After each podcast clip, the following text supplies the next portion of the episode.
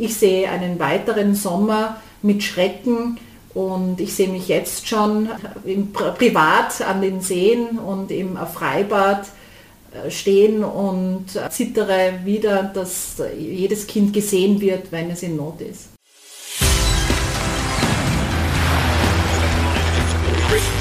Gut zu wissen, der Erklärpodcast der Tiroler Tageszeitung.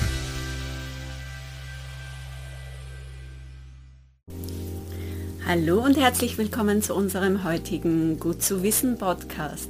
Mein Name ist Renate Bergtold. Unser heutiges Thema befasst sich mit Schwimmen. Seit Anfang November sind in ganz Österreich die Schwimmbäder geschlossen. Jährlich besuchen alleine die Bäder der Innsbrucker Kommunalbetriebe 800.000 Besucher. Das ist seit Monaten nun nicht mehr möglich.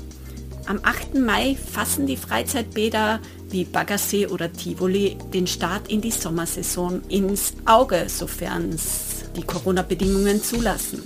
Wir sprechen heute mit Schwimmtrainerin Katja Hirner über Kinderschwimmkurse, über die Auswirkungen dieser langen Abstinenz vom Wasser und über die Gefahren, die dadurch entstehen. Bevor wir aber ins kalte Wasser springen, hier noch einmal fünf Fakten zum Thema. Ertrinken ist die zweithäufigste Todesursache bei Kinderunfällen. Bei Badeunfällen zählt jede Sekunde. Schon nach wenigen Minuten unter Wasser kann es zu Atemstillstand kommen. Durchschnittlich sterben in der EU jährlich 1,1 Menschen pro 100.000 Einwohner durch Ertrinken. Daheim im eigenen Pool ertrinken mehr als doppelt so viele Kinder wie im öffentlichen Bereich. Pro Jahr vergibt das Jugendrotkreuz ca. 90.000 Schwimmabzeichen in Österreich, vom Freizeitschwimmer für Anfänger bis zum Retterschein für Profis. Nun aber zu meinem heutigen Gast. Liebe Katja, es freut mich, dass du dir heute die Zeit genommen hast und ich möchte mit einer persönlichen Frage einsteigen. Wie hat sich bei dir das Thema Schwimmen zu so einer Leidenschaft entwickelt? Wie kam es dazu? Guten Morgen, schön, dass wir heute zusammensitzen können.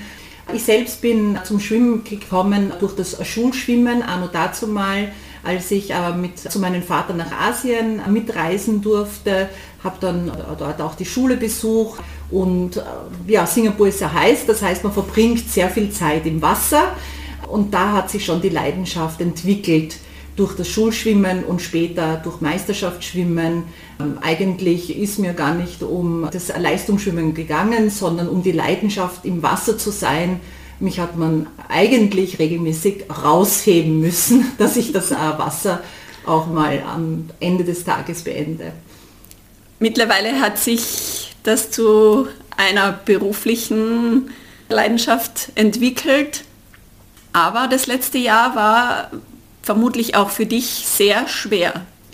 Ja, also das äh, Wasser war durchgehend mein ganzes Leben lang ein sehr wichtiges Thema, ein persönliches Thema, aber auch ein gesellschaftliches Thema.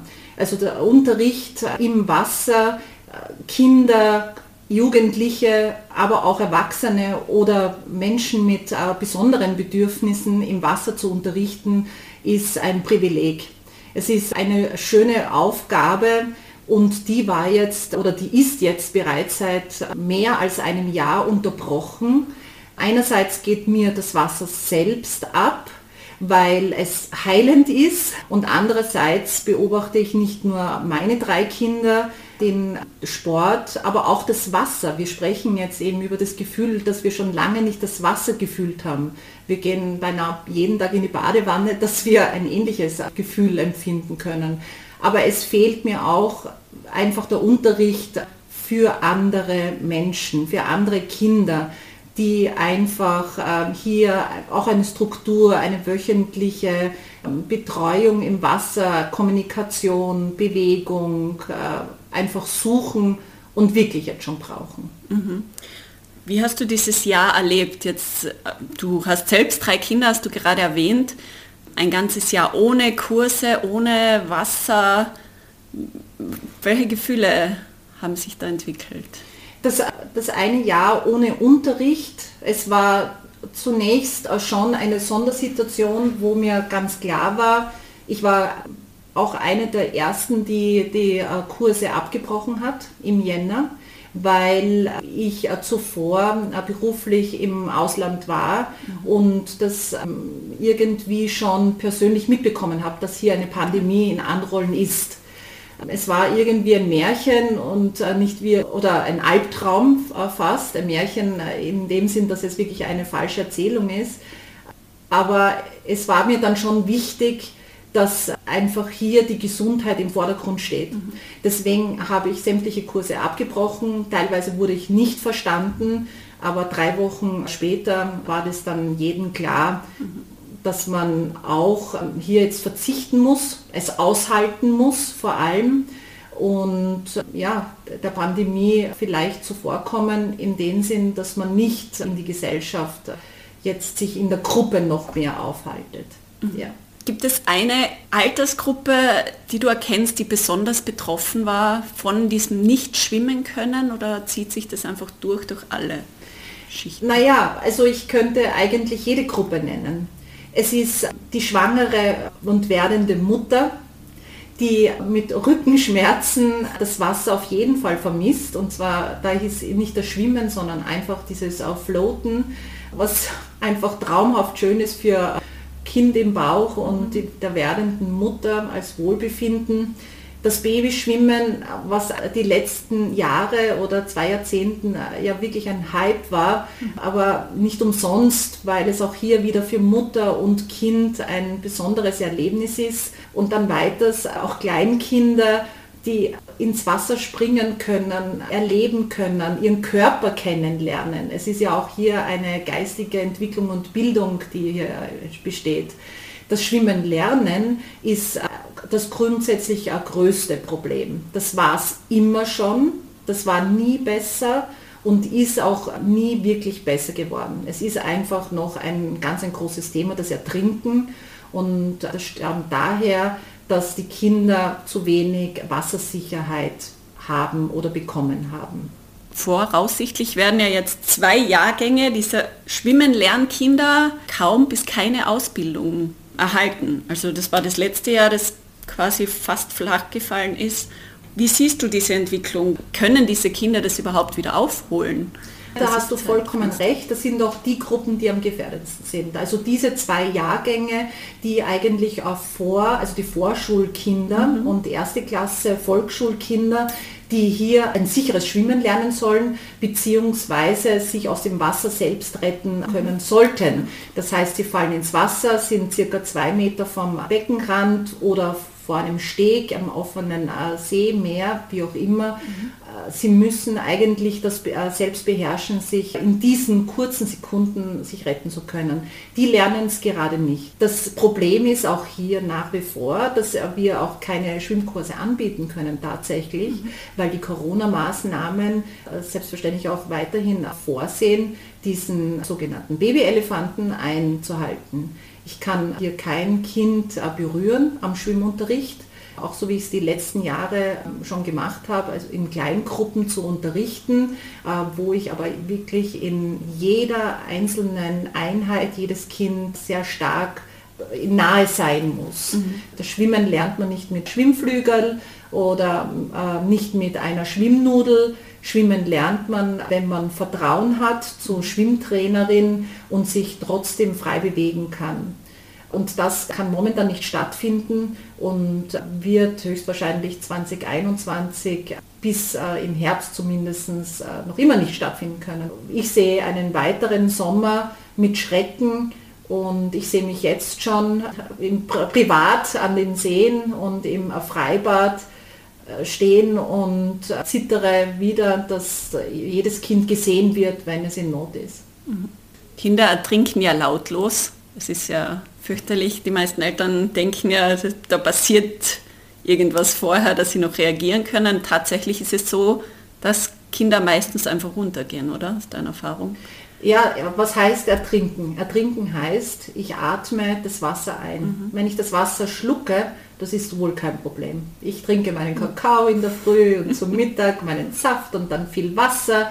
Das, da ist ja kein Ertrinken, auch nicht im Wasser. Wenn ich Wasser schlucke oder mich verschlucke und ich huste, äh, sind wir froh, dass dann äh, die Kinder äh, auch weinen und schreien und viel husten. Das ist das Positive daran. Das Negative daran ist, Kind fällt ins Wasser oder wird untergetaucht und im Schrecken schreit es eigentlich unter Wasser. Das heißt, es atmet ganz viel Wasser hinein. Die Lunge ertrinkt und das ist das Ertrinken. Ich brauche nicht eine Minute, zwei Minuten, fünf Minuten, dass ich das Kind nicht entdecke.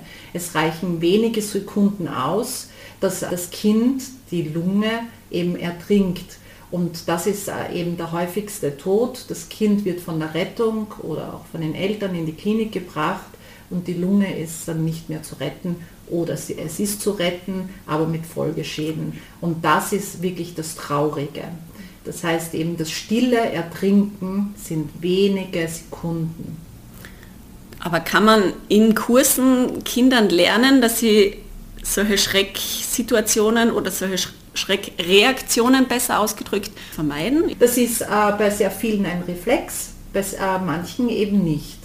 Das ist das, was jeder Trainer eben vorsichtig angehen soll. Eigentlich ist das bei einem Kinderschwimmkurs das Hauptthema. Mhm.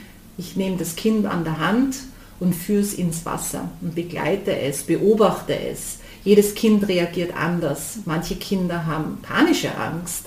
Dennoch sind sie beim Kurs.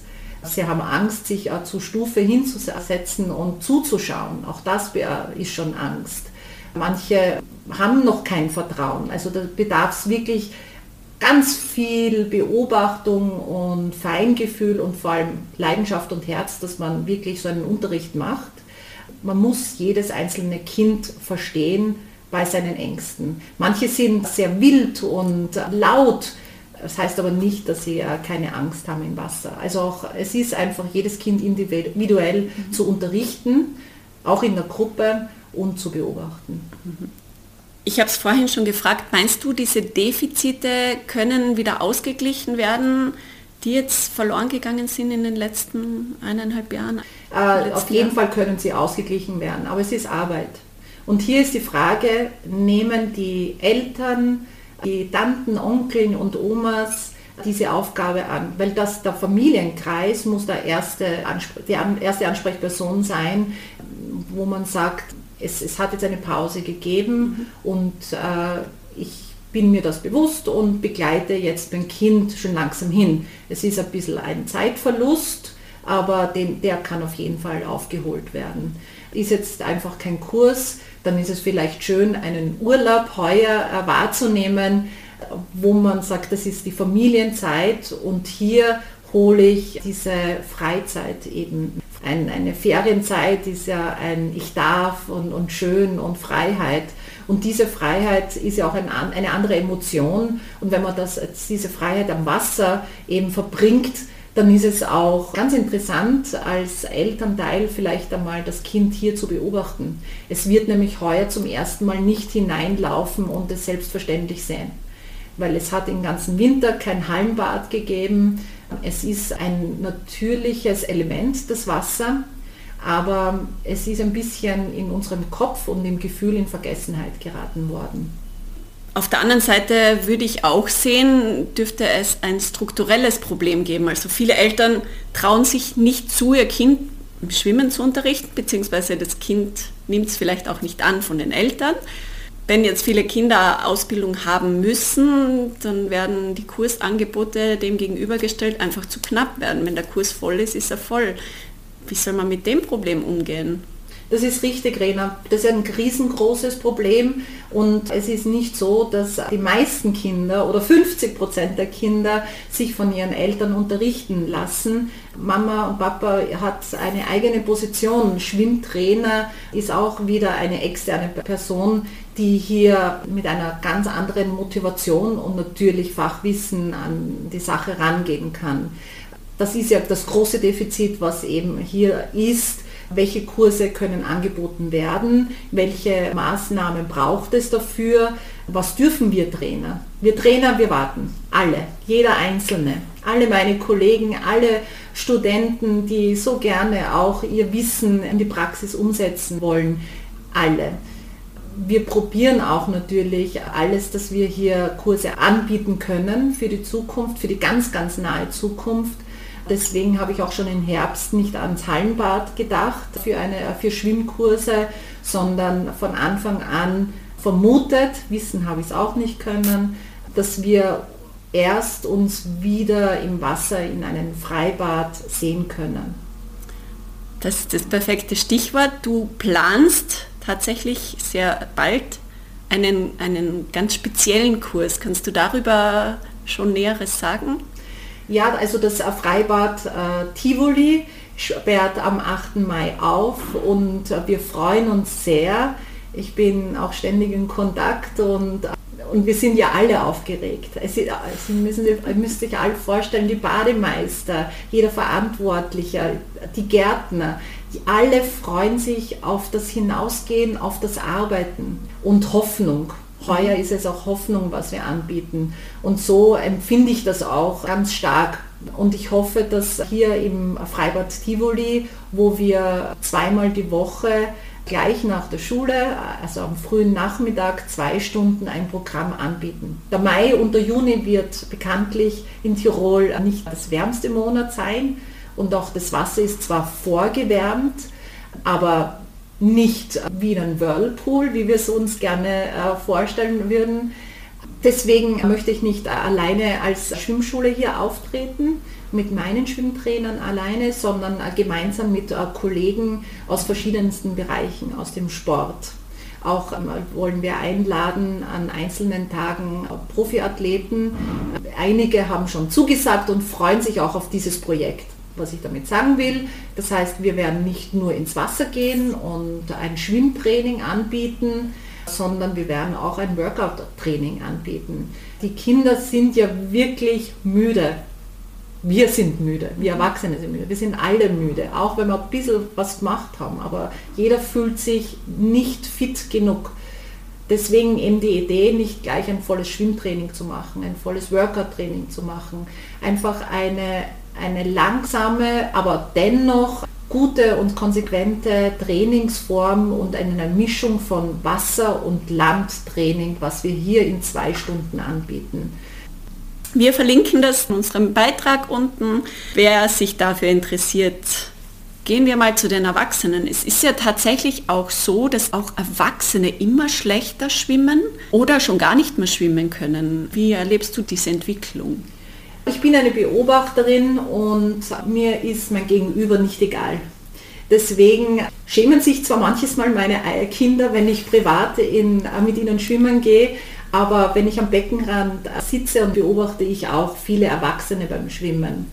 Und hier spreche ich auf die schwimmenden Erwachsenen an und gebe ihnen dann kurz Tipps. Ja, Erwachsene schwimmen gerne, aber kämpfen oft mit der Technik.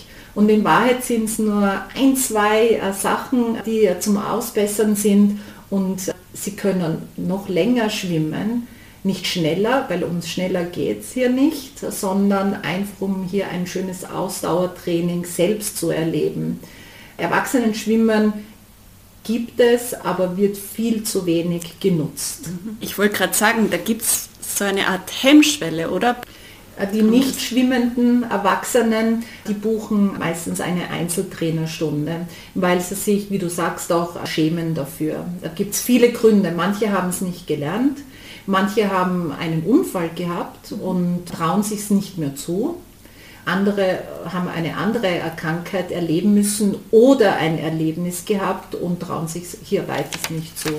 Also es gibt verschiedene Gründe, warum Erwachsene schlecht bis gar nicht oder wirklich gefährlich im Wasser sich bewegen. Ja, hier ist genauso, so wie ich es vorher schon erwähnt habe, bei den, beim Kinderschwimmen lernen ist es beim Erwachsenen noch massiver sogar, weil wir ja schon diverse Erfahrungen im Leben haben und noch mehr über Ängste nachdenken und das noch mehr hemmt. Wer aber mit viel Vertrauen und Zeit und Herz äh, ins Wasser geht mit einer Schwimmtrainerin, Trainer, der wird ganz schnell das Vertrauen zum Wasser bekommen und eine Lebensfreude wieder erfinden. Also es ist nicht nur dieses äh, sportliche Gefühl, sondern es ist ein Lebensgefühl. Es ist einfach ein natürliches Element, was wir vom Mutterbauch kennen und ohne es in Worten philosophisch auch äh, zu begründen, vermissen wir es. Obwohl wir ein Land mit vielen Seen sind, hat der Schwimmsport weder im leistungstechnischen Bereich als auch im Breitensport den Stellenwert, den der Skisport hat. Du als Schwimmtrainerin, ärgert dich das, wenn, so wie jetzt in der Corona-Pandemie, alle Skipisten aufgehen, es wird nur über Skifahren diskutiert und ein Sport, der eigentlich Leben rettet, ist null repräsent in, in der öffentlichen Diskussion. Wie geht es dir als Schwimmtrainerin? Mit?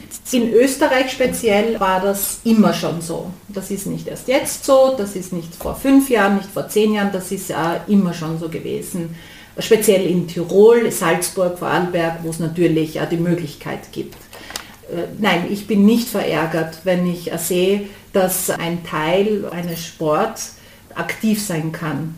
Ich selbst war nicht Skifahren, weil ich für meine drei Schulkinder eine Vorbildfunktion habe und ich es nicht für richtig empfunden habe. Aber das war nur meine persönliche Meinung. Dass die Hallenbäder nicht offen sein können, kann nicht anders sein. Das muss einfach so sein.